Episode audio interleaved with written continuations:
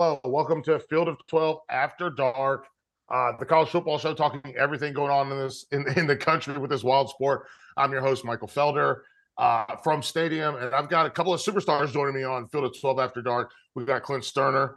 Obviously, you know him from the Dallas Cowboys, more likely from the Arkansas Razor Backs, baby. Radio and TV host, analyst on Sports Radio 610, Cox Sports TV, and obviously the Field of 12. And then we've got Kevin Sumlin, the coach, our coach. You know him from Texas A&M. You know him from Houston. You know him from Arizona. Working on big things, being that field of 12 analyst. And people forget, and Coach Sumlin, I want to get this in here. Even though you've had these prolific offenses, I do want to remind folks that you did play linebacker at Purdue. Yeah, yeah, yeah. I, that meant I wasn't good enough to play offense because I played offense in high school. They just moved me over there, and this guy named named uh, Joe Tiller. People think of him as a a offensive guru. He was actually the defensive coordinator at Purdue, and uh, I moved over there. And uh, they I went to play nickel allegedly, but they sent me to the linebacker room, and I never came back out. That meant I was too slow to, to play in the back end. so uh, but I, I had a, a, great time there. A lot of good friends. Matter of fact, I'll be up there this week uh, for their opening game Thursday night. Well, that's a big one. So you know what? Let's let's hold on to that game. We'll get to it at the end.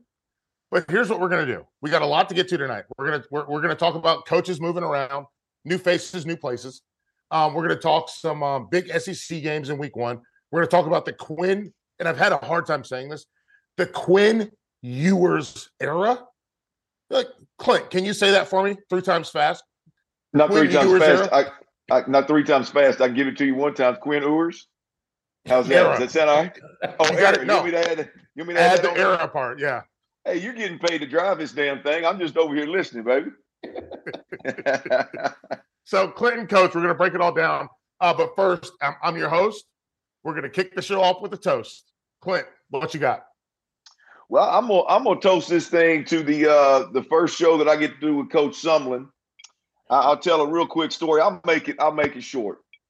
Sure. I was uh I, I, was I was playing ball at the time. I think I was in Dallas. I don't know if I was playing arena ball or pro ball. I don't remember what I, I mean or, or in the NFL. I don't remember.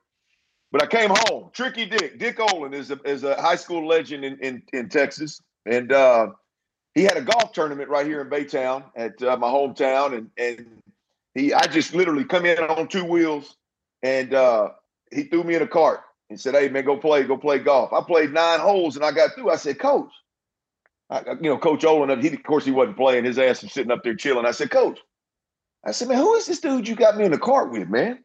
He goes, "That's Coach. That's Coach Sumlin, you dumbass." I said, well, "I said, Coach." Excuse me, if it wasn't a six foot blonde with, with hair down to about mid back wearing clothes that were too tight for in Dallas, Texas. I don't I, I wasn't sure who it was. You know what I mean? But point of the story is this. I played nine holes of golf with Coach Sumlin. And not one time did Coach Sumlin say, Hey, I'm Coach Sumlin. Now, now, now, at the time, at the time, I think you were at Texas A&M, coach. I think you were assistant head coach, wide receiver coach at Texas A&M, and it wasn't, it wasn't. You weren't quite to your U of H days. But it now one to tell me another coach and anybody out there knows that that uh, that would ride nine holes with the with the football player and not be stroking his own ego and telling you who he is. So Coach Sumlin, you probably that's probably the first time you heard that story, man. I want to tell you I appreciate it. And since that day, people come at me and say, "That damn Coach Sumlin, he can't call no damn plays. Coach Sumlin don't know what he's doing today." And M. Coach Sumlin." I said, "No, no, no, no, no. That ain't Coach Sumlin. That ain't the guy I know, baby. Coach, I appreciate you from way back, man. That that meant a lot to me, and I've thought the world of you ever since, man. So good to do a show with you. I appreciate it. I appreciate it because I didn't have anything to say because my golf game was awful at that point, and I'm struggling for nine holes. All right, Coach uh, what's your you got? You're up. You're up on the toast, Coach Sumlin. What you got?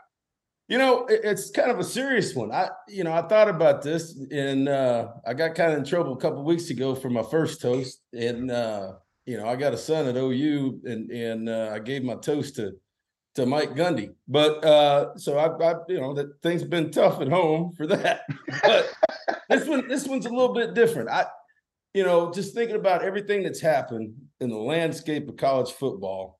Uh, my toast uh, goes to the commissioner of the Big Ten, Kevin Warren, right, who took a lot of heat the last couple years when you take you, you take over for a legend in Jim Delaney. I mean, a complete legend. Everybody's worried about, well, how, how are we moving forward? What are we doing? He's a Tar Heel. Uh, yeah, and well, yeah, there you go.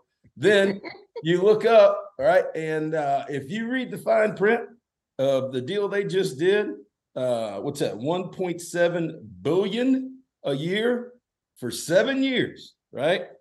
But then if you keep reading it and you see what happened the week before, so you you add two teams from the West Coast, and SC, UCLA, everybody says that makes no sense. You read the fine print of this, this contract where there are escalators in the contract, money wise, for the Big Ten to add other teams, which means, hey, look, there's going to be travel partners for these two West Coast teams somewhere. And so uh, you know, the the the other Pac-12 teams, you know, the, the, they've got a couple choices now with the Big 12 and now the Big 10. Uh, so I, you know, what what what he did, what Kevin Warren did, I think was monumental for football. I think what you, you know, all these questions about uh, super conferences, that's over with. That that ship has sailed. It's headed down that road. It's a matter of now. There's going to be 16 teams. Are we going to have 20 teams? We're going to go. Are we going to go Right now, you're looking at Penn State to, to SC and, and UCLA. They're headed across the country with a major television contract that is really going to put the Big Ten, I think. Uh, you know, everybody talks about the SEC. I spent a bunch of time in there, but right now, where they're headed right now is a league, and with with that kind of uh, marketability from coast to coast, that's a big step for the Big Ten. So my toast goes to Kevin Warren. I I dig it, man. I am digging it. You guys are all spot on. Um, I'm gonna do a quick one here, and we'll get to mine at the kind of at the back end of the show. We'll elaborate on it a little bit more. But listen, I'm 37 years old. Um, I went to UNC. I I I like to say I practiced a lot of football at UNC because I didn't get in the game. But the reality of it is, is UNC and NC State they do not play App State and ECU ever in my lifetime, they almost never played. But on one Saturday in September in 2022, we're going to see both of these teams square up. UNC is going to go to the Rock. NC State's going to Dowdy Ficklen. Both of my parents graduated from ECU. So I'm just cheering for whoever got that set up. They did the damn thing. They got it set up. It's happening, baby. Unbelievable. And let me tell you, boom, and I'll say this with the exception of maybe LSU, ECU has the best midfield logo. and let me ask you guys something. Sumlin and Clint, they have the best team saying, Do you know what no quarter means? No. No clue. So ECU's team slogan is no quarter. No quarter means we take no prisoners. We kill everyone on that boat when we take that ship over and steal everything that you have. And that's their team motto. Leave no quarter, huh? Literally. Yeah.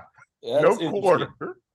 And that's so, not a midfield. That's not a midfield logo. That is pretty much uh, a half of the whole field, right? Yeah, they take everything. They take everything. Let's go, baby. Okay, so we're going to talk about new coaches, and I guess we are going to talk about new coaches. We're going to talk about the the SEC games. I want to spring this one on you guys. I know they kind of talk, they kind of hit on it on Saturday, Sunday, um, and but I want to hit on it now. Do you think that the onside kick is what lost the game for Nebraska against Northwestern, or was it all the other things? You know, the turnovers in the fourth quarter, and all the, the kind of the poor decision making, the inability to execute. You going, Clint?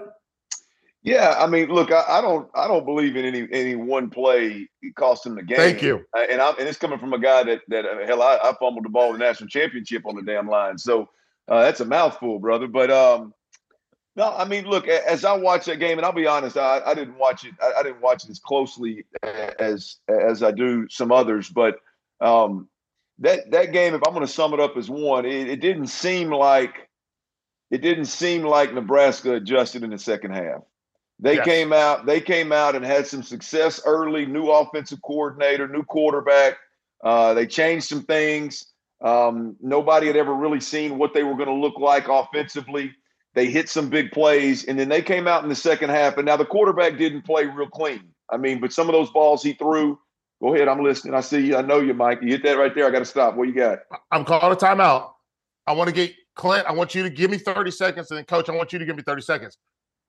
How imp- what when they went off script after they got off script, and how important is a script to early success versus when you have to actually call plays when the defense adjusts?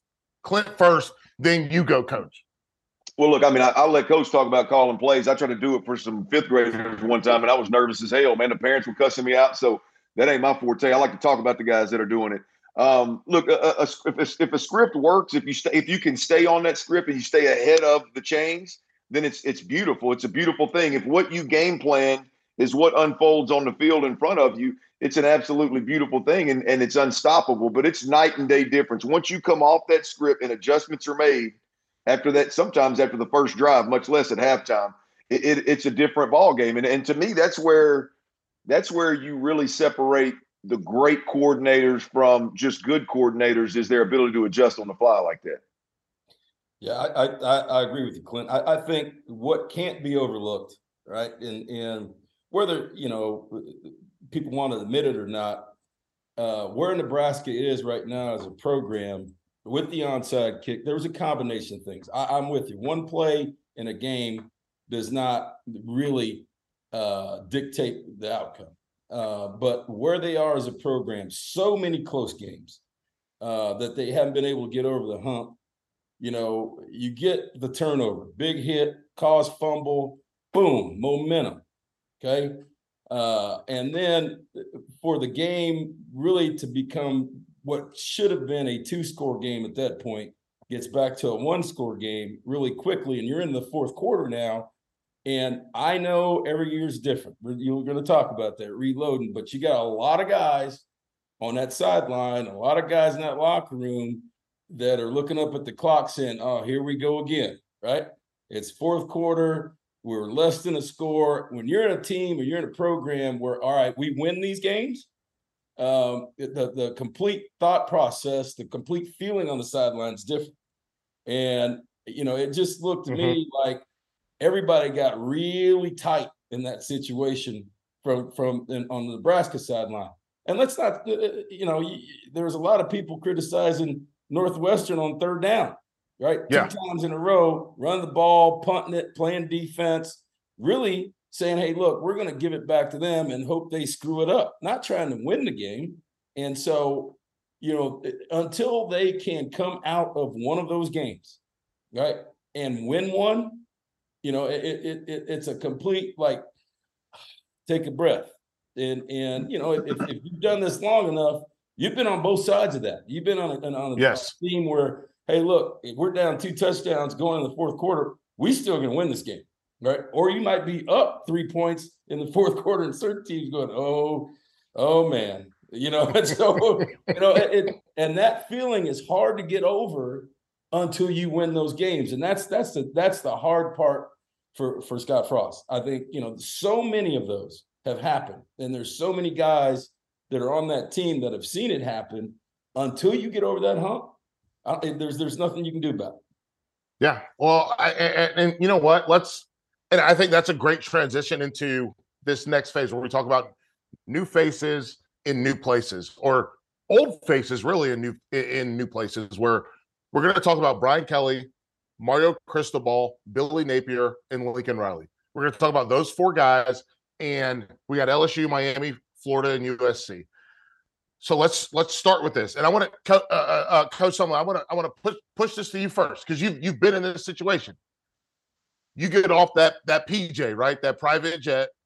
You get off whether it's a helicopter or a private jet. You walk in. You walk in. You walk to that podium. What does that feel like on your shoulders? Well, it's it's different in different situations. You know, the, the when you got to remember when I got to A and M, they'd never played a game in the SEC, so nobody really knew what the hell was coming. I mean, I'd been on the field with uh, even at Houston with Mississippi State and, and uh, you know a couple other teams and and and in the SEC and then coaching Oklahoma, you know I, I I knew what kind of football we were getting ready to get into. So recruiting it becomes important, um, and you've got to keep the momentum. I think the challenge really for these guys that you've got different situations. Mario has been at Miami. So yeah. there's an understanding uh, when you're an assistant coach oh, hang on. In a major program, you understand what that place is about. Go ahead. Hang on. What do we think about Miami right now? We don't know. As a like as a as a as a program overall, Cristobal independent. What do we think about Miami overall? I, I, mean, you don't know. There's a bunch of unknowns. We know that there's you. You can get in your car and uh, and sign 25 guys a year, right? You don't have to get on a plane. Go national you, for a quarterback. You can, you, you can, can, but those kids, but those kids also already. The difference to me, and listen, I again, I mentioned I was. I'm. I'm listen. I'm almost 40, right? right. So I understand. I thought you were going to pull well, a Mike Gundy right there. I'm a man. I'm 40 but no, but the reality of it is, to me, is these kids know that other schools exist. Right. This isn't where you you got one football game a week on ABC plus the Notre Dame game, and then maybe a Jefferson Pilot or whatever it was game. They know that Oregon's out there. They know that USC's out there. They know Alabama's out there. They know Texas is out there. They know Clemson. Clemson is out there. They know Wisconsin is out there. They know all these teams are out there. And it just doesn't seem like it's as easy to put a fence around South the state, the quote unquote, what did Schnell, Schnellenberger call it? The state of Miami. Him and Butch Davis called it the state of Miami. So that's that's why I wanted to ask, what do we think about Miami? But but they ain't guys. They, let me let's be honest. They I mean Miami is the U, and you can hang on to that tradition if you want to. But but Mario Cristobal's got an uphill battle. He he's got a he's got a battle okay. like like that's that's unique to itself and it's as difficult as any place in America to go have success coming on when you take a gig where there's not already success. If there was already success and it was just keep the train on the tracks, that'd be fine. And I don't know how much has changed. Let's say, coach, in the last, I don't know, 10 years, maybe. I don't know if you guys have been to a game at Miami, but Miami is so far behind when it comes to facilities. They They're just got so, new facilities. They just you, they just upgraded their facilities but upgrading ain't enough. They they needed they needed to they needed to quadruple what they had. You've been to Texas A&M. You've been to College Station. I went down there and watched watched coach down there one year when, when I was with the SEC network. I mean, there there is just so much work to be done at Miami okay. to to to get on the same level with the programs that we put them on the same level with. Like there's so much to be done from a from a, a facility standpoint and a, a all the bells and whistles to help recruit these kids new facilities ain't gonna work it's got to be an absolute monster in order for mario cristobal to be able to, to have let me let me just chime in here real quick all right yeah, yeah. That, to, to your point clint and my point i think just like me going back to texas a&m as a head coach i was an assistant coach there for rc right when things were not the facilities weren't that right? And when right. you're other places, uh, I think that Mario, and I'm, I'm with you. It's a real uphill battle, but I think he will get time because of his experience being there beforehand. Number one, but number two, he's been in Oregon, right? So he's seen some of the best facilities in the country. There we so go. When he yeah. sits down and talks to the president, the athletic director, or or or the people who are actually going to pay boosters. Here's what it looks like from a national standpoint, not the you of old, right? But here's where we have to be to to to keep up with the Joneses. And and I think because of his experiences being outside the program at Alabama and at Oregon, he's seen the best of the best, right? What what that looks like. And so his ability to say, hey, here, here's what we need, and and, and that we need some time to do that I think he's positioned and he's gonna it's gonna take some time. I mean, it's gonna take some time. And and and you know, the, the problem is patience, right? So, you know, he knows what it looks like, he knows what it needs to look like. And I think because of that, they've got a little better chance maybe than they've had maybe in the last 10 years. Well, they're also they play in the ACC, which We've got Clemson as the big dog, and then we'll figure out what happens after behind them. So we got Brian Kelly at LSU, Cristobal at Miami, Napier at Florida, Lincoln Riley at USC. Who do you think sees the most immediate success, and what does that and what does that success look like? So let's like who do we? If I had to go, Clint, one through four, who sees the most immediate success? Kelly, Cristobal, Napier, Riley. Lincoln Riley. That's one. Who's two? I'd go Napier two. Napier two. I'd go Cristobal three, Brian Kelly four. Brian Kelly four. Okay, Coach Sumlin, what do you got? Uh, dang, I, I hate to agree with Clint. I just hate it. That's why I didn't say anything for nine holes. That's good. Come on. So you're you're going I, I, one through four exactly. I'm gonna tell you why though. Right? Okay. Tell me why. Um, you have a phenomenal talent at USC and Caleb Williams, right? Let me. Okay, hang on. May, might be might hang be on. one of the hang best on. players in the country. Hang on, hang on. I'm a, I'm calling a timeout here. you you been out of these damn timeouts. That's, Listen, three hey, that's, that's, three. So the half is over with. You gotta wait till you gotta wait till the second half. Okay, so I, I gotta wait nine more minutes to get my my next three timeouts. Don't worry about it. I got them. Okay, but I with Caleb Williams, I think Caleb Williams, and we also mentioned Billy Napier, right? I think Caleb Williams and Anthony Richardson are kind of they're tied together. They are, and I worked with Trent Dilfer a lot um, when I was with Bleacher Report, and he said something that always resonated with me, where we want surgeons, not butchers, and those guys are big play machines, but they do still feel like butchers, not surgeons like the difference between them and CJ Stroud and Bryce Young is wide, right? Guys who make precise decisions and understand what they're supposed to do with the football. Potential is amazing. Both of those guys off the walls potential, amazing potential. But playing within the construct of the offense is the thing that I am concerned with because we saw when they when they played teams that were incredibly disciplined defensively, that's where they had problems. And that comes with understanding being able to read the defense. So when we talk about Lincoln Riley, we talk about Caleb Williams. Do we how big do we expect his next step to be, coach? Well, I'd, I'd, I'd say this. The advantage again here is that Lincoln had him last year, right? Yes. And he didn't yes. even start him, right? Early. Yep. Then, Not early. Comes out, has has a hell of a game against Texas, really wins the game and wins a couple games. They needed him to win the game. They needed him to win. Hell, they were down what three touchdowns, right? Yeah. So not needed him to win the game. It, it, was the game was over if he's not playing. Yeah. And so I think uh, that process, and he's a freshman, didn't play all the time. So his upside, like you said, is is tremendous. And and don't forget that he's got the same coach. That that that's so huge. You know, you know the the the upside. You know the deficiencies already. Uh, Billy Napier, let's not get it confused, is a hell of a football coach. Yes. And he's got a hell of a, a, a talent. And so, mm-hmm. you know, I, I just think the growth curve there is a little bit different when you have a guy that you've been on the field with, you've made adjustments with, you know exactly who he is. And when you talk to him now, it's not a new relationship.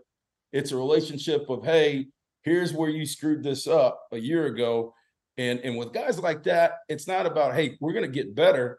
But the first thing we got to do is get rid of the, the, the, the bad things. If we can eliminate, if we can hang on the football and let you be talented, but continue to grow, but get rid of the mistakes that you made as a freshman, then the upside is tremendous. And I think because of that, I got to give the advantage to Lincoln because he's had him, him and Caleb uh, uh, have been through the battles before.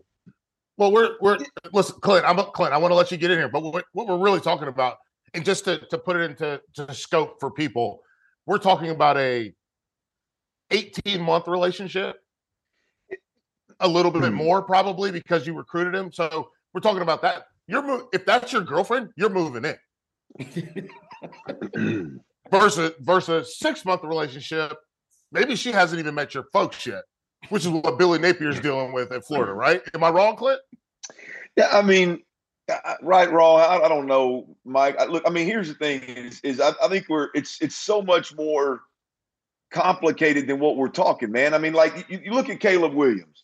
Yes. Caleb Williams is never going to look like CJ Stroud looks at Ohio State sure. and like Bryce Young looks at Alabama. He is one, he's playing the air raid. I mean, the, the air raid uh, air raid quarterback is never going to look like CJ Stroud at Ohio State or uh, Bryce Young at, at, at, Alabama. It's just two That's total different offenses. I mean, it, yeah. it's there, there, there's it's a total different get up. And and so Caleb Williams doesn't, he's never going to be that guy.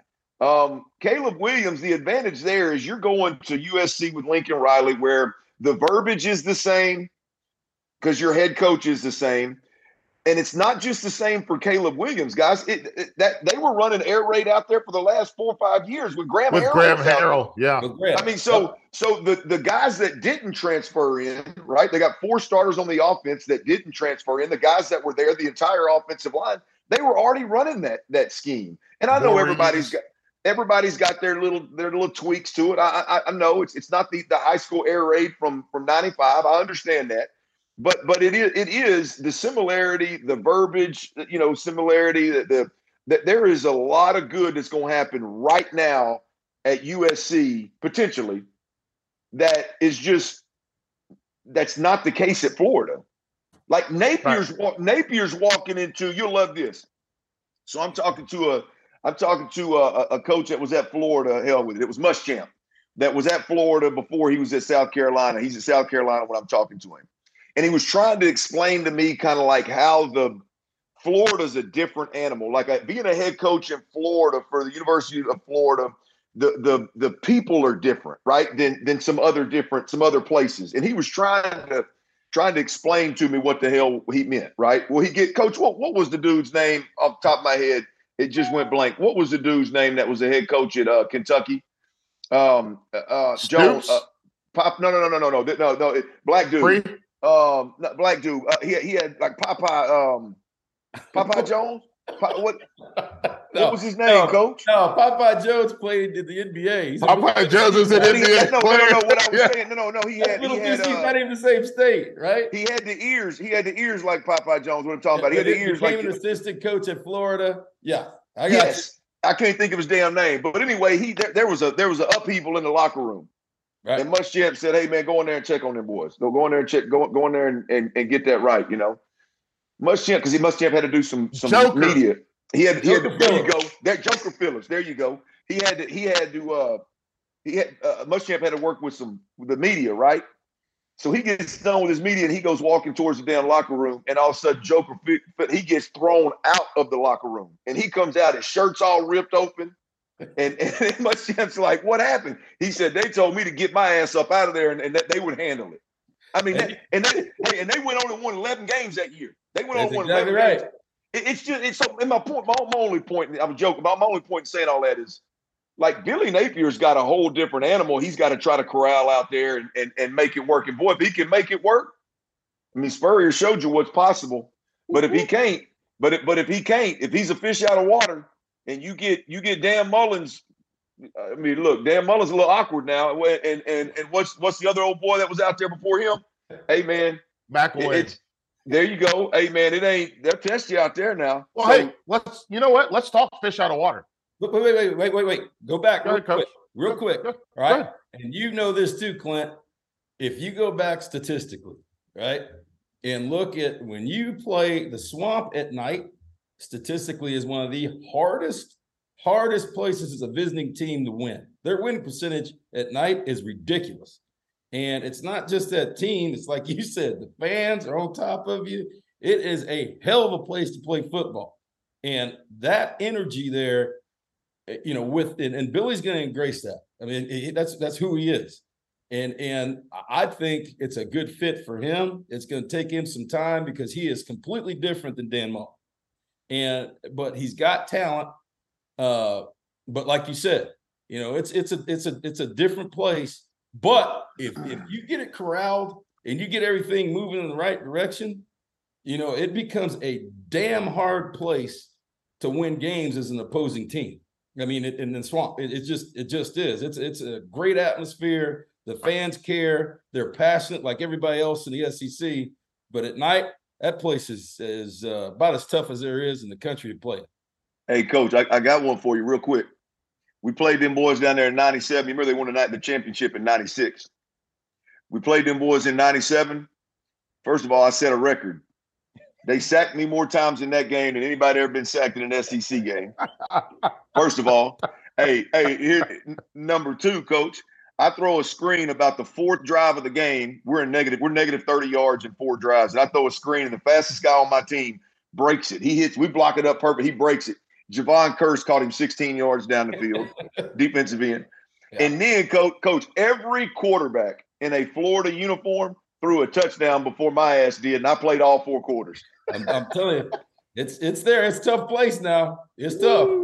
Golly. I mean, listen, this that reminds me of when um, we played Miami when I was when I was at UNC. We played Miami, and we made the mistake of playing Trick Daddy, which obviously oh, Trick Daddy is from Miami. and they started jumping on the sideline, and everyone had a 35 inch vertical, and we were like, "How are offensive linemen jumping this high?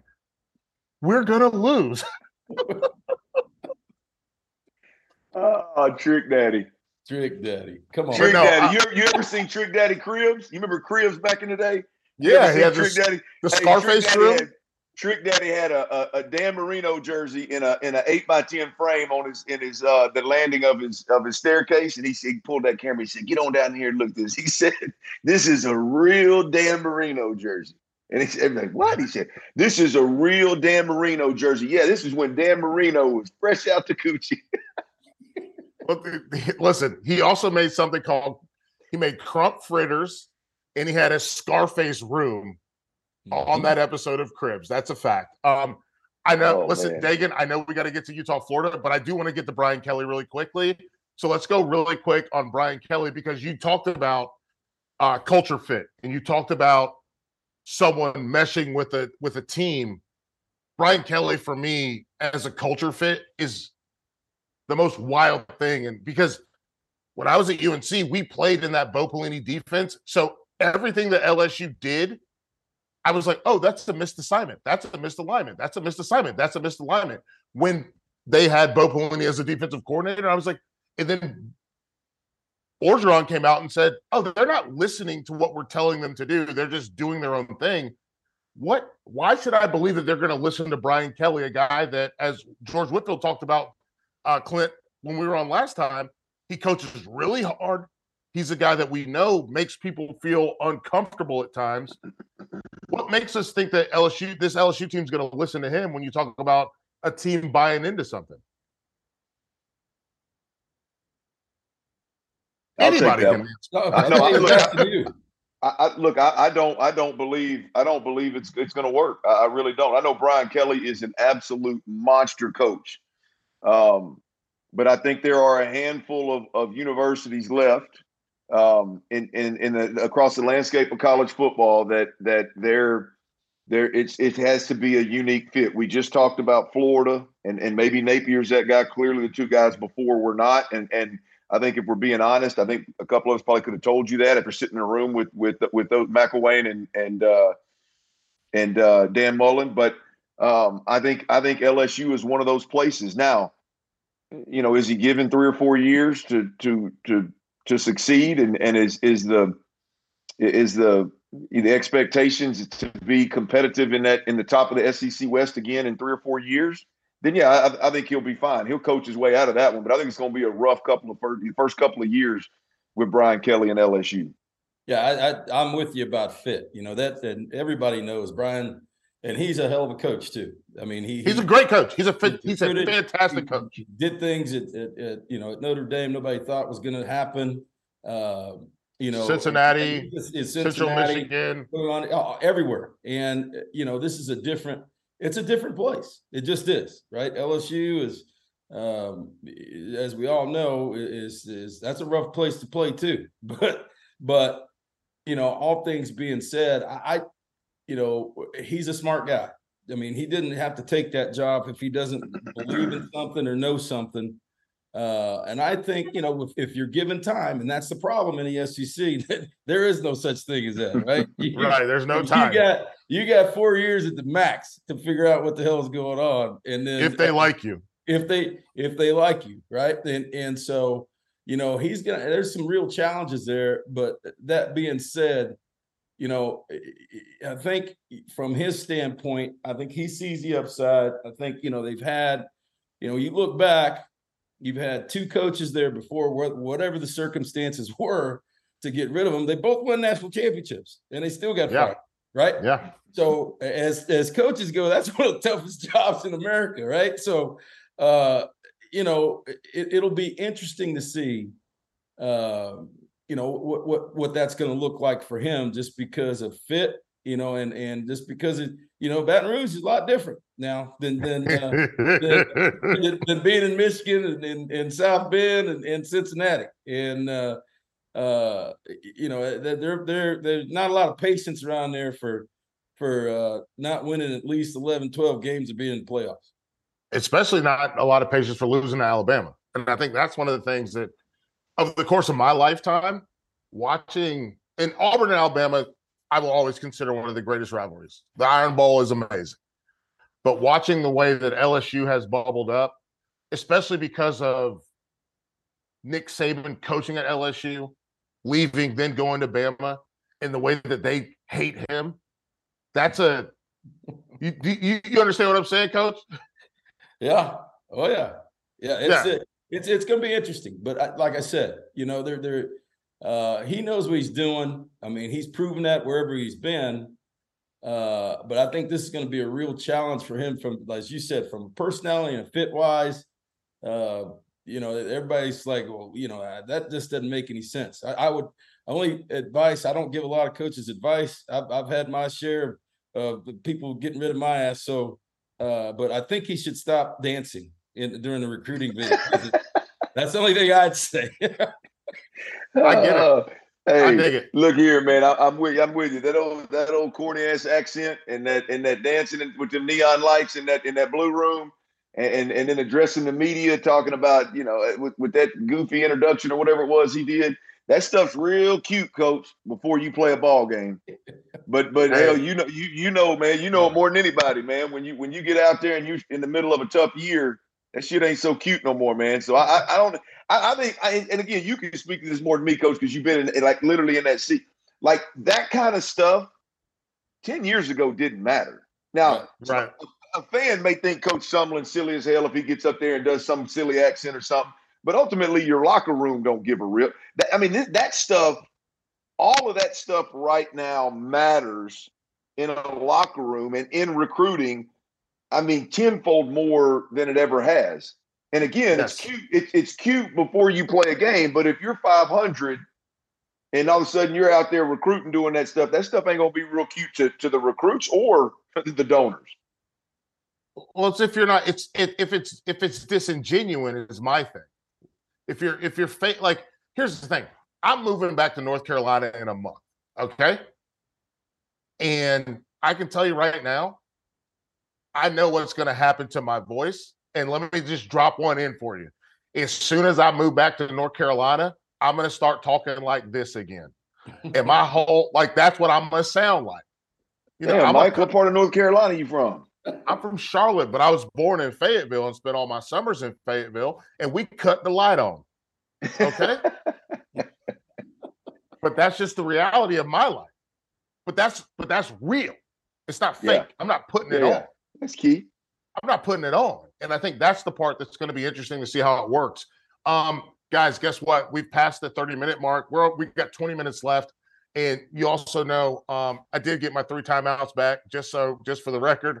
So I got my three timeouts for the back half of the show. Um, we're going to kick this off. We already talked a little Billy Napier, um, but we're going to talk about Utah at Florida. Um, one, how proud are we of Florida playing this game? Just, just just scheduling this game, how proud of them. By the way, my wife's down here. I'm gonna have a shot with my wife. So thank you. They, they, I don't. I don't think that Florida. I don't think Florida knew who who Utah was going to be when they scheduled this sunbuck, Mike. I mean, this was this was done a couple years back. I think.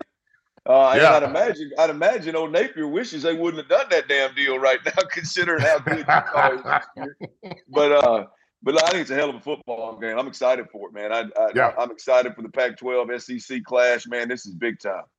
Yeah, Coach Sumlin, are you? Well, if, think, if, you know, if, this your hang on, if this is your if this is your your first game, right. do you look at your AD and you go, "What are you doing to me, man?" Well, I think you know people don't get a lot of times these relationships go back five, six, seven, eight, nine years ago on schedule. Sure. And uh, there's a guy named Urban Meyer who worked at both places. People forget about that. Right? Bingo. So uh, uh, Billy had probably nothing to do with this. So uh, you know, I think that the the big deal is, you know, for a program like Utah, and and let's just say what it is. Uh, Kyle Whittingham is is one of the best coaches in in the country for what they've yes. done, what they've accomplished, where they He's are. amazing and and how they play football and as tough as they are in, in, in the Pac-12, you know, it'll be interesting. And I I think it's two people who schedule it, you know what I mean? Because, you know, I don't know what Kyle's been there 15 years probably as well. Um, has had opportunities to leave. You know, this will be a big game for uh, you know that that's always dangerous when you know you, you have a, a, a program that people maybe maybe locally at Florida don't have as much respect for. They don't. I, no, as, as you don't say. Don't say. No, don't say maybe. Don't say maybe. Because I'm trying to be nice here, right? So you're, no, you're, I mean, you're no. But but I'm here's, here's here's the here's the reality. I've had so there's two things that have happened. One, I've had multiple people. I said I was doing the radio and I said that I think Utah might go down there and stomp a stomp a mud hole in. And that's the reality. It's your first game with a new coach, new system, new team, with a team who knows exactly who they are. And I've said this multiple times. Florida, they are a team full of thoroughbreds. They are AKC certified. They will show up at the Westminster Kennel Dog Club and they got all their papers. Utah is a team full of mutts, junkyard dogs, but when you let them off the leash, those boys are going to hurt you. And win or lose, Florida better get in the cold tub after this football game because Utah's going to beat your body up. They are a team like they're they're a boxer that delivers body shots. And the fact that you can get knocked out from body shots from Utah, that's what they do. They want to make you hurt. They want to make you black and blue. And I've had so many Florida fans be like, we could never lose to Utah. Have you seen our roster? And I'm like, you don't have you seen Utah play one game ever? And they're like, no, I never watched Utah play. And I'm like, okay, well, so you don't know what's going on. You have no clue what's happening. And then the other part is you start to slowly see Vegas. And now Utah's the favorite in this football game. They're a road favorite in this football game. So let's go, baby. Sorry, coach. I didn't mean to cut you off, but no, no. I think I think it's based on what you said. I mean, Vegas sees it just like you do. I, think you know you've got an established product uh, in Utah with a coach yeah. that's been there and a culture that's been there and who they are. They're going to play good defense. Uh, they've got more speed than you think. Yes, uh, and and you know they, they they will not be intimidated. They, they just won't. Um, no, now, they're not now, afraid. Now, whether they're going to be deep enough to handle that, um, I don't know. But I, I, do know, just like you said, they're going to play the game the right way. They're going to play. They're going. You're going to have to beat Utah. Yes, and, they will uh, not lose. They're, they're, they're not going to screw it up. And and yeah. so you've got a new coach, a whole new system, things like that. Uh, I think I think that you know what, what you're trying to say and what you've said is, is pretty accurate. All right, so let's okay. So I listen, I'm I'm excited for that one. I'm looking forward to Utah and Florida. To me, that's game one. That's number one with a bullet for the weekend. The next one for me, listen, Clint's gonna love this one. It's Cincinnati at Arkansas. Um, the big thing for me with the Bearcats, they're the first uh, G5 team to get to the playoff, but they lost Sauce, Coby, Beavers, Cook, Dublanko, Sanders, Pierce, Ridder, Ford, all to the NFL.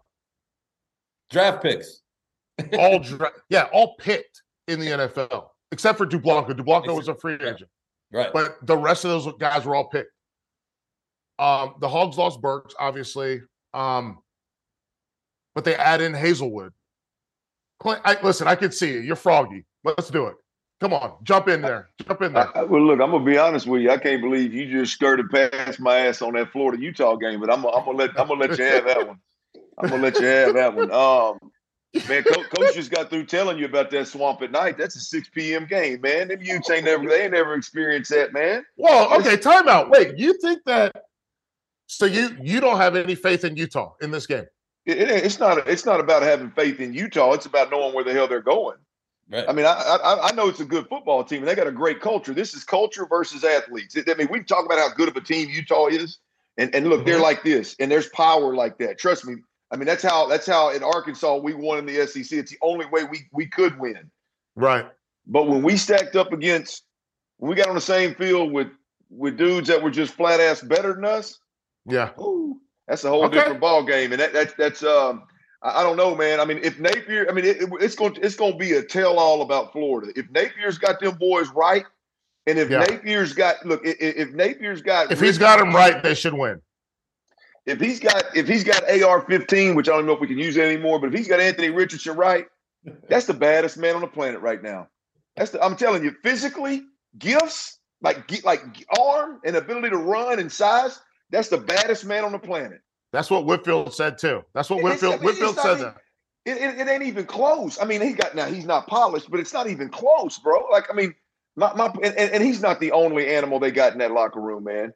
He's not the only animal they got in that locker room. It, it don't matter if them go if them boys go three years straight of, of three win football game, football seasons. You better believe that in that locker room they got more horses than 95% of the country. I and agree. that's that's what Utah's fixing to walk into. Utah better pray for rain. There's supposed to be some rain. Utah better Utah better pray for some rain. They need rain and culture, or, or their ass is going to be in trouble. Now, let me get to Arkansas. Arkansas, Cincinnati. Here's where I want to go with this before I get off in my alma mater right here, Coach. The question in this rundown, and I'm picking on Dagan here because I, he's not the first one that's heard this. That's a touchy subject for me. Cincinnati's reload. The word the word reload the hey, word hey. reload all of a sudden just gets thrown around because Saban at Bama's done it a few times. How about Since when? What what what group of five team out there is is reload? You, you got to be shitting for, me. Hang, hang, on. For the record, for the record, you're host you? of the show. That you no, did that? Hell, oh, hell okay. no. Hell I no. just checking. Hell no, that ain't me. Are you kidding me? No, I, I, I have one too, my man. hell no. You notice when I brought that up, I never said reload. I said they lost these guys. They lost them. They lost them all to the NFL. And Coach Sumlin said, as draft picks. Yeah. And I said, except for Dublanko, they were all draft picks. You cannot reload at Cincinnati. You can't. You can't I mean, reload. I, I, look, I, am never going to say you can't it, you, but, I, but, I will listen. Just, I will say that you can't reload at Cincinnati. That's fair. I mean, that, that's fair. I, my my point my point is is simple. Is that I mean, there is maybe two or three coaches in America right now that we need to be throwing the the reload the, the reload phrase around with their programs. Obviously, Saban. Um, I think we're I think we're for the record, coach. I don't know if you saw this. I, I think we're throwing it around way too freely with Georgia based on what they lost and what they do on offense. My um, man. I mean, I, we're, we're, we're, just it, it's yes. just the, the, whole reload thing, man. Like that's that's dangerous, man. What um, Georgia lost on defense, I don't think is. I I think. Listen, you must not know about me. You must not know about me. I can okay. have another you in a minute. No, you can't have another Nakobe Dean in a minute. You can't have another Lewis Cine in a minute. So you're not Beyonce, Georgia. Like that won't happen.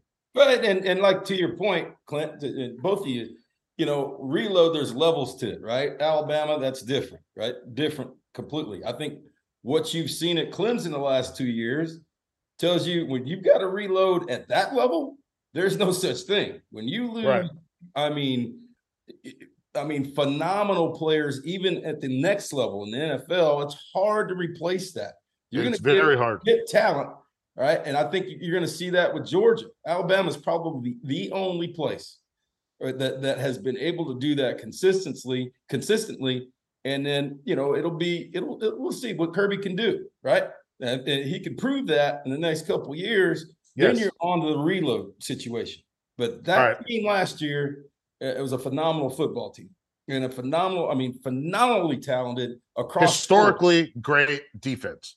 Yes. One of the most one of the smartest defenses that I've ever seen play football. Right, right, but but not not. I mean, not the thing is not only statistically because I look back at I don't remember what year it was. One of the Alabama 2010 ish teams. Sure, different. Football. I mean, th- there was a but there was a defense there that I thought for me was the best that I'd ever personally seen play in my time, with the exception of maybe some of the Miami defenses way back in the day. Right, Georgia was on that level, except I'm gonna tell you that big cat in the middle for Georgia.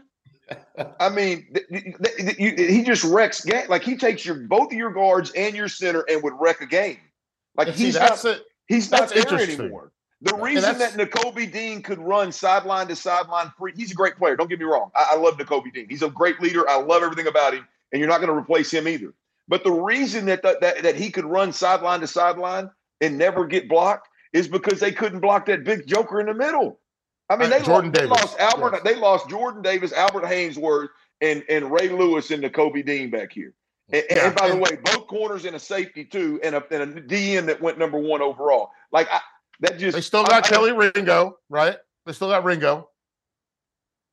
Yeah, I mean, yeah, they, they got some dudes. Don't get me wrong. I'm not, I'm not Carter. Yeah, no, no, here's what here's what I'm saying. Here's what I'm, I listen. I think Jordan Davis was amazing. I think that Jordan. I think I don't know the best way to, to say this, and I want to say this. I want to put these words correctly. I think that Nakobe Dean was the catalyst for that entire defense. I think that he got Jordan Davis set up to do what he was able to do.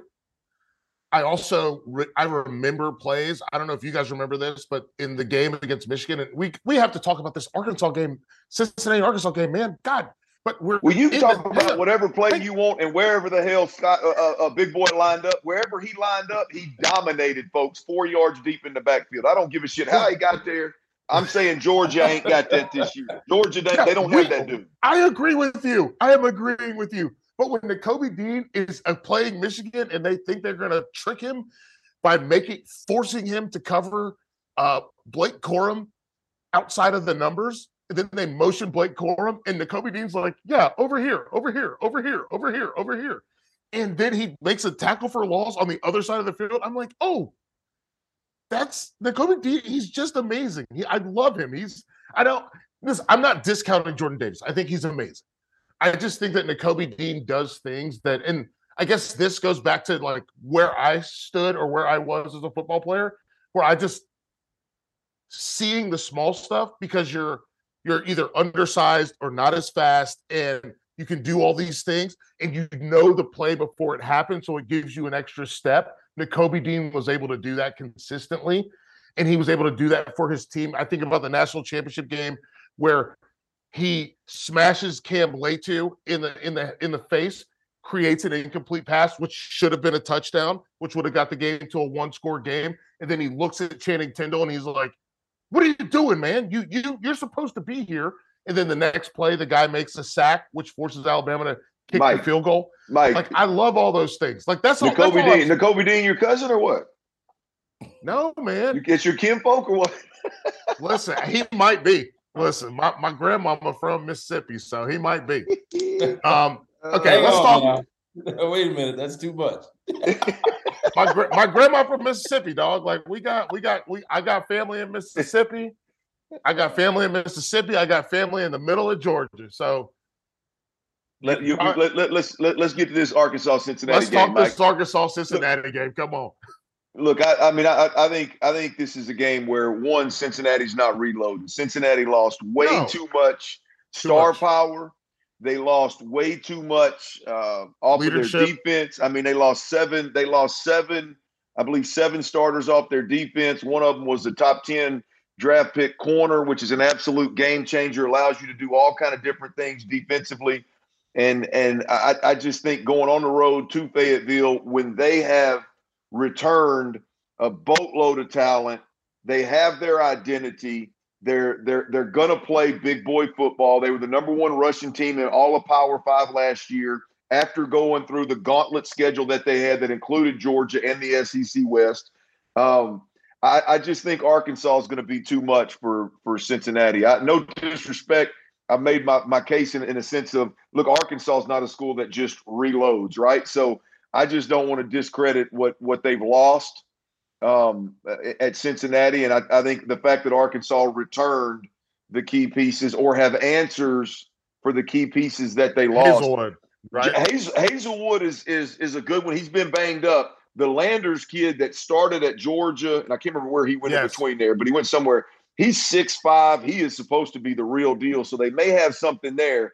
And when when you when you when your offense is is the unique the unique aspect of what Arkansas is doing is is is KJ Jefferson's size. It's not your it's well, not your typical how good dual threat quarterback. How good is KJ Jefferson? Give it to me. Well, I mean, uh, uh relative to what? I mean, what's your? I mean, I, I, I, don't, I don't, I do not believe. Like, there's a lot of people out there throwing him around, uh, uh, like in, in the as NFL a, draft. As a as a college football quarterback, if you had to put him into a tier, let's just limit it to the SEC. Bryce Young's the best quarterback in the SEC. Okay. Who's number two? KJ Jefferson or Will Levis? Oh, Hendon oh, KJ, Je- KJ, and, what they do, KJ Jefferson, Hendon Hooker's in that's, that conversation as well. I, look, I, that's look, what I'm asking. Do. That's the key in what they do. Right. That, that's that's that's the key. Like everybody, you can't just generally talk about college quarterbacks because KJ's not going to be in that mix. KJ's not going to win your passing competition. But when you talk about a big-bodied quarterback that Huge. that runs a runs it, it's I mean he is the catalyst that that drives a power run game that led the Power Five football last year uh, all season long. I mean that is a powerful, powerful weapon, and and that they return everybody that's going to allow them to do that, and then they've got two different pieces that could possibly answer who Treylon Burks was last year. I don't think Cincinnati has enough to play with them, coach. And and and I quite frankly, I mean, I, I think Arkansas is going to be in that nine to ten win range again this year because of KJ Jefferson, that identity they have. Look to your point. All right, you're, you're talking about a team that uh, statistically, and, and everybody talks about, you know, what statistics. The, the main statistic is for them to be able to run the ball the way they did as a football team in the SEC West, right? And then go across and play Georgia how they played them and be able to the, the the cats that you were just talking about and still have some success they've got confidence. Sam pittman i mean you got you got an old old line coach coaching this team right? That's, they're gonna that's what they're gonna do. And so from a quarterback standpoint he doesn't have to win the game. He, he's got to manage the game. They know that. You've got a head coach who understands that. And and i think you know they're they're they're a really really scary team to have to play because of the guys that are coming back their belief in what they do and they've been in some big big football games. And i think you know from to your point cincinnati you can't lose those kind of guys at cincinnati and expect to be at that same level. You can coach so much but but to clint's point you get on that field and these guys have been through it all last year. They've got experience They've got a culture. They've got the physicality. They understand what they want to do and how they want to do it. And I, I, I just don't see Cincinnati being at that level again this year. Coach, no, I, I, I, tell you, Mike, real quick. I, am just talking Arkansas's defense too. Is is it, Barry Odom? Um, one is is one of the better defensive coordinators in in Sam in, Carter too. Yeah, yeah, no, no, no, they, they got they got a good staff. But but the, the the fact that when I when I look at Barry Odom and what they do, they're, they're going to have to do a little bit more four down this year. They're going to have they're going to have to have an answer for some of the power run game that's going to be thrown at them in the SEC. They, they haven't had an answer for that a, a, good chunk of the year last year.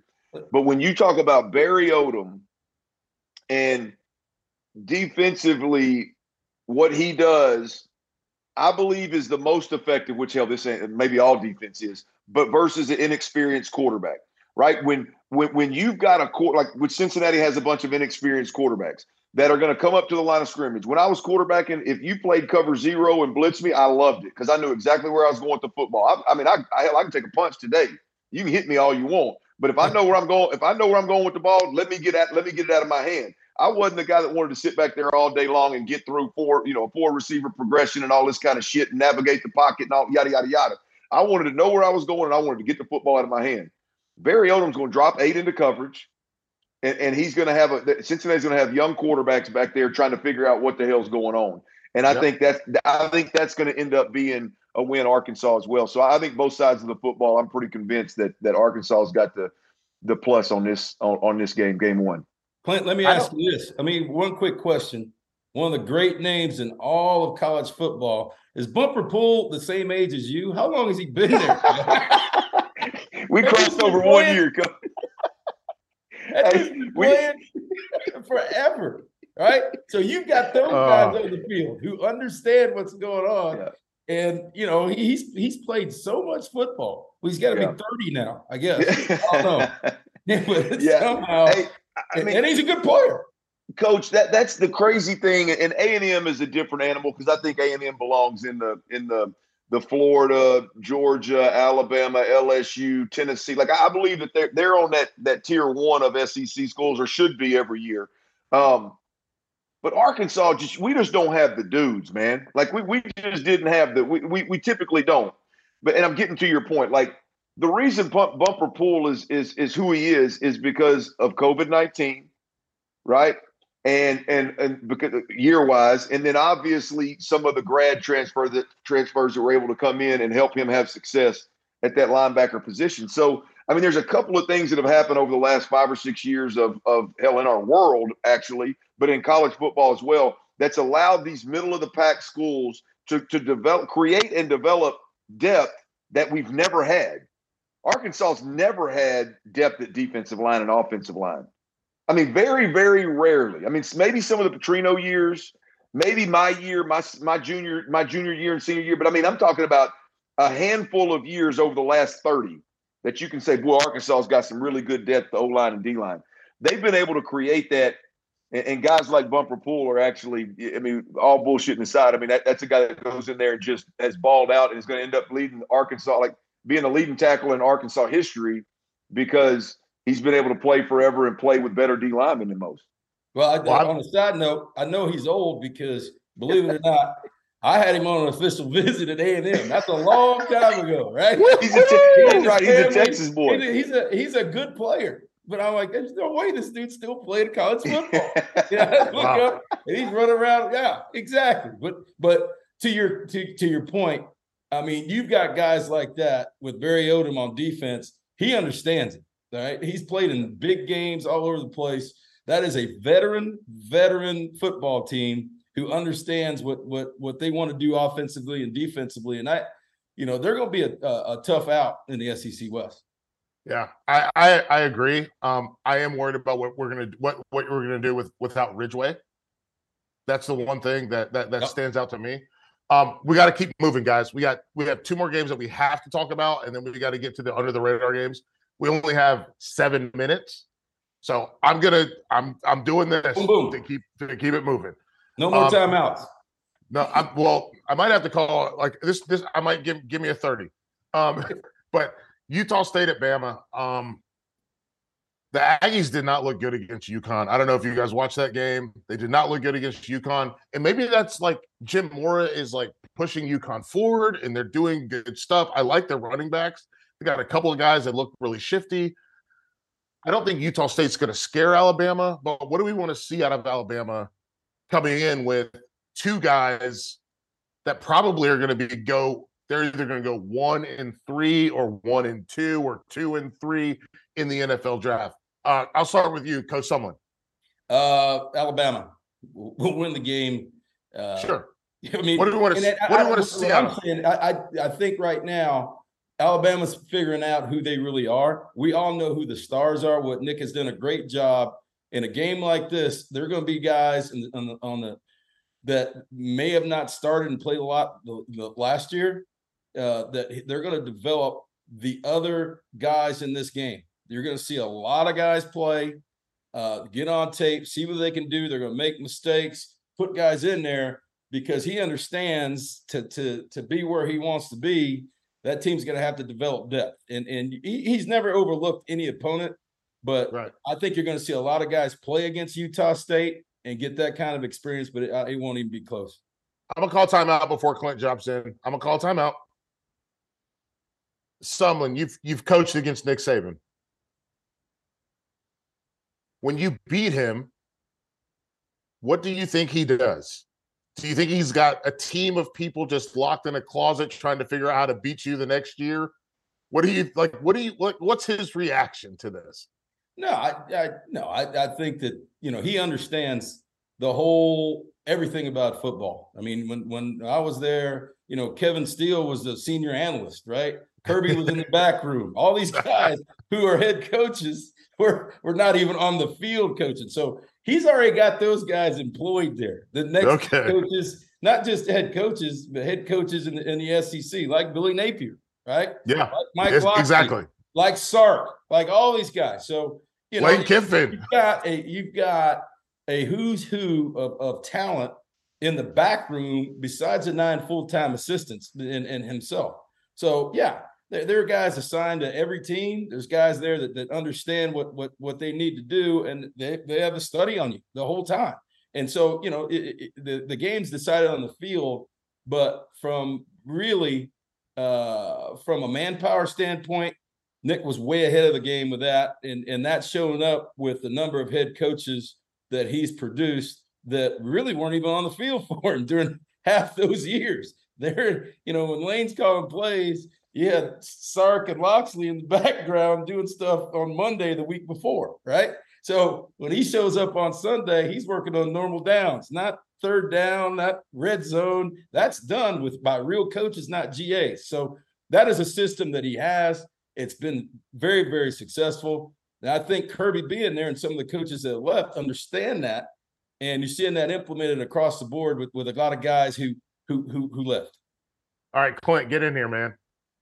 I think this is easy with, with obviously Alabama. I mean, but but I, I do believe that Alabama's got a lot of work to do, man. I mean, I, I think Alabama. Yeah. This is this is a game to prep for for their running another national title. Uh, they they got bit last year and got bit in the worst way with it being Georgia. Um, mm-hmm. and, and, I'm gonna be honest with you. I mean, is this the year that that losing all these first round receivers to the NFL catches up with them, or is it Jermaine Burton, a guy that can that can come over there from Georgia, right? Anyone that bounced from Georgia? See, there you go. Damn, we're in a hurry. We're in a hurry, Mike. Damn. I, I know we're in a hurry, but I want to ask you this: What do you think? Because we saw Jordan Addison go from Pitt to USC. We see Haselwood go to Arkansas. We see Burton come to Alabama is wide receiver maybe the, the the best position for the transfer portal? I don't know. You I, I, quarterback hadn't been bad either, right? So you got you got a new guy at Texas, you got a new guy at SC. Well, let's you know what? Let's you know what? Yeah. Clint, Clint, finish finish your Alabama, and then we'll talk about the quarterback in the transfer portal at at at, at Texas. We'll we'll uh, I mean, we'll talk yeah. about.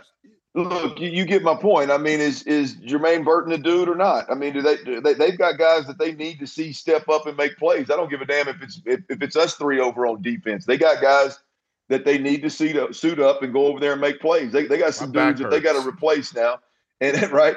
And, and, then the other one, you know, I think a lot of people have high hopes for Jahmyr Gibbs, man, the transfer from Georgia Tech. I mean, I, I think that's that's a guy that that is going to be uh, it's a little bit of a unique fit for what for what Alabama's done in the past. You throw a big back back there that's 230 and that can run and they run it downhill and uh, punish folks. I think Jahmyr Gibbs is a guy that's going to be used in the pass game. He's going to be used differently. That takes reps.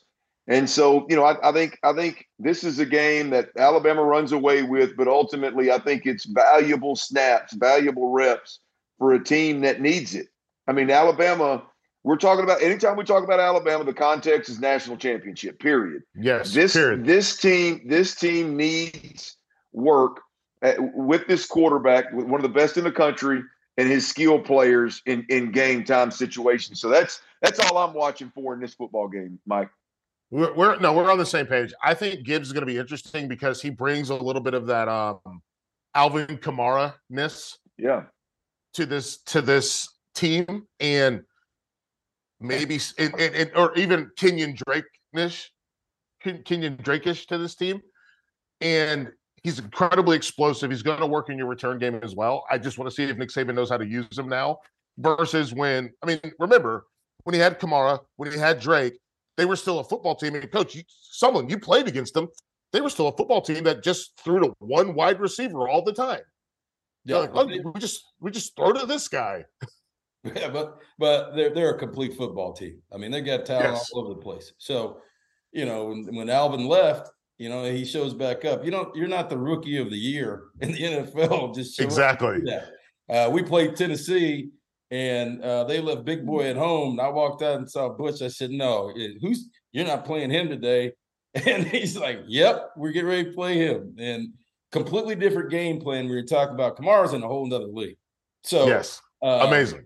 And I mean, amazing football player. So I, yeah, you know, I think what you got to find out, just like Clint said, like you said, there are going to be valuable snaps in this game to trying to find out who this team really is and who, who are going to be mm-hmm. the difference makers for Alabama this year. I, I think it's going to be interesting when they, they lose Billingsley, which I guess it just felt like it wasn't a good fit for them. Uh, Jahleel Billingsley, the tight end, and how they operate the tight end position is going to be interesting too because they had was it Randolph or Rudolph? Randolph, I believe, uh, where they they had the you know they had a four star offensive guard that they lined up at at tight end in their tight bunch packages, and everyone was like, "Well, he's a tight end." Like, no, this guy's a guard, and he's just blocking everyone.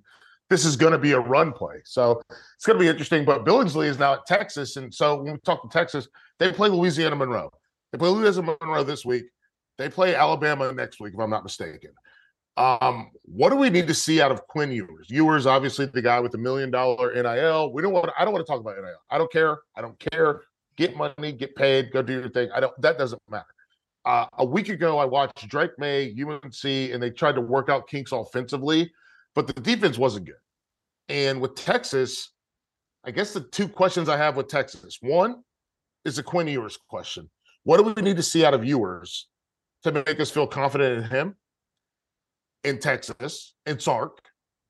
It, it, listen, we all love Bijan Robinson. I think we can all agree on that, right? No yeah, we, we all like no Bijan. Okay. So what else? What do we need to see from Quinn Ewers to make it happen? And then also, how can you win a conference if your lead sack getter only gets two and a half sacks? I'll say this, right? Just just watching them and, and seeing the talent level Right now, Texas probably has three of the best, the best group of running backs in the country. And I call them. Okay. You got two Robinsons and a Johnson, right? So, and Bijan doesn't have to do it all. They've got three high-profile running backs.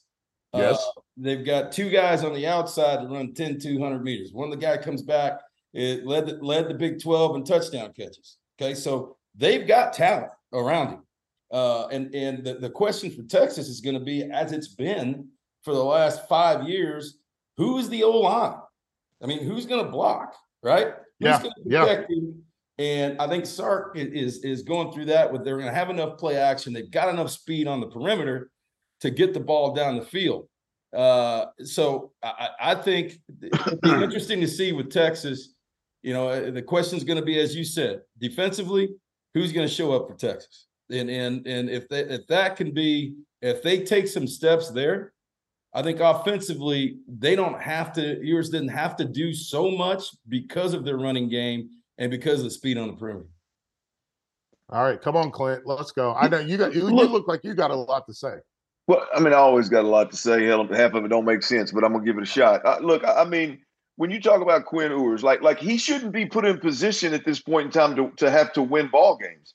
Coach just talked to you about the the the speed on the outside and the game changers on the outside and the and the running backs that they have. To me, this is about Steve Sarkisian because I, I, watched Steve Sarkisian last year and uh, against Arkansas. I watched him. Eh, I watched him from the sideline up close and personal. And Arkansas skull drugged the University of Texas, and that should not have happened. Arkansas was probably a better football team. Probably should have won the ball game. But if you were Sarkisian in the, in the Texas Longhorns, you went home embarrassed. Not just beat, you went home embarrassed. That was a football game where Hudson Card was overwhelmed the entire time.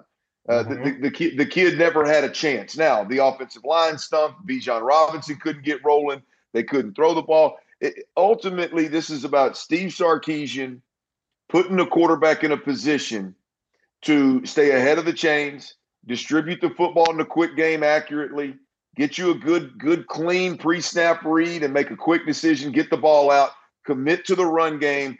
Don't get into a situation where you consistently put this kid in gun with one back in the backfield and he's throwing into a seven or eight man zone defense that, that they're going to drop into. You do not, and, and obviously that I'm not talking about this game. Tech, look, Texas is going Texas is going to handle business this week, I think. But uh, but uh, big picture for Texas, it's about avoiding putting your quarterback in a bad spot until your quarterback shows you, I'm that dude. Take the reins off, take the cuffs off, and let me go play. Uh, you know, I I think Sark's got an explosive offense. I think he wants to go out and do these explosive, deep crossing routes and take all these shots and and and, and light the world on fire. And, and I think I think with a young quarterback, he's got to pull the reins back a little bit, protect that guy, let him come into his own. This would be a great week to do that. And he should Quinn Ewers, he should be on the clock, coach. Uh, coach, if Quinn holds the ball for two seconds against ULM, I'm gonna dog cuss him on the numbers. you know what I mean? Like if, if this turns into Quinn Ewers running around looking like damn Johnny Manziel trying to win ball games, it, it's not it's not gonna work, right? I mean, ain't been but ain't been but one Johnny Quinn. You ain't that guy. Like this need this needs to be a a just a smooth, fluid, efficient game this week because ultimately I think that's how they're going to have to win until they until this kid comes into his own. And again, I think it's more than just him. You got a lot of young O linemen. That line has not been very good the last few years. You know, they got to figure out which one of those young guys are going to play. They're probably by the end of the year, they're probably going to start three of them.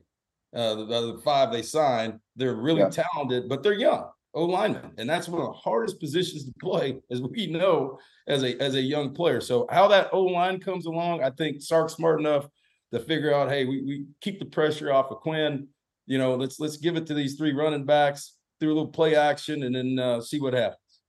Here, here's no, the problem. Here's the problem, Mike, and I know we're on it. They got Bama week two, boss. I, well, they got they got Bama week two, boss. So I don't know if any of my game plan that I just said is going to work beyond ULM, but but but that's ultimately. I mean, you you they just they got to take care of the kid, man. You, you, you, right now, they ain't ready for Bama. They can't let Bama ruin the kid. Yeah, I, I, I totally agree with you. I was I was trying to if you guys could see, I was like over here in my bag. I'm trying to figure out how many negative plays they had, and only they gave up 27 sacks, 63 tackles for loss, which is 90 Mike, negative plays, and then what? Mike, here, here's the deal. Here, here's the deal with Sark in Texas. Like they they should be you're not looking past anybody, but they should be shooting for week six. The OU Texas, the OU Texas game, Red River Shootout. That's what they should always, be focused on. That's the, that's, that's the it, game man. that they should make their debut. Be have that kid nice and weathered, and have everybody healthy and ready if at all possible. For, okay. At that at that OU game, to me, that's the one where we're going to find out if Texas is back. I don't give a shit what happens against Alabama. They ain't ready for that. I'm tired. If, of, I'm tired of saying Texas is back honestly. Like, well, I mean, what are we doing here? I you know what I mean? Like, yeah. I, I, listen. I understand that the people that are watching, they they they live off that, right? Is USC back? Is Texas back? They live on that stuff. But I guess I'm I'm tired of like, you know, you know how I know when you're back?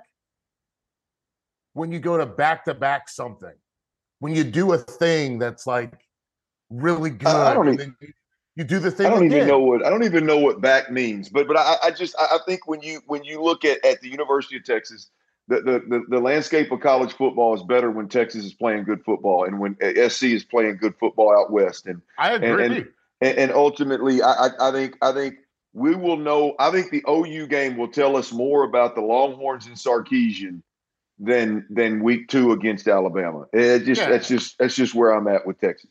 Well, that's the same thing as USC. When I, I was talking to my buddy Max Brown, and when they played, when they he was at USC and they played Alabama, and he was like, "Oh man, um, they kicked our ass. it was very bad for us." So let's do this. All right, thirty seconds, and then we got to get out of here. I've already gone over time. Dagan is already telling me that I've gone over time.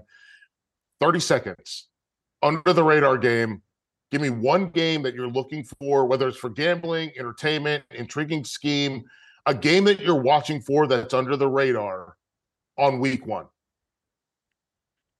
Starting with got, Clint. Yeah, yeah. I, am I'm, I'm going to go U of H and UTSA.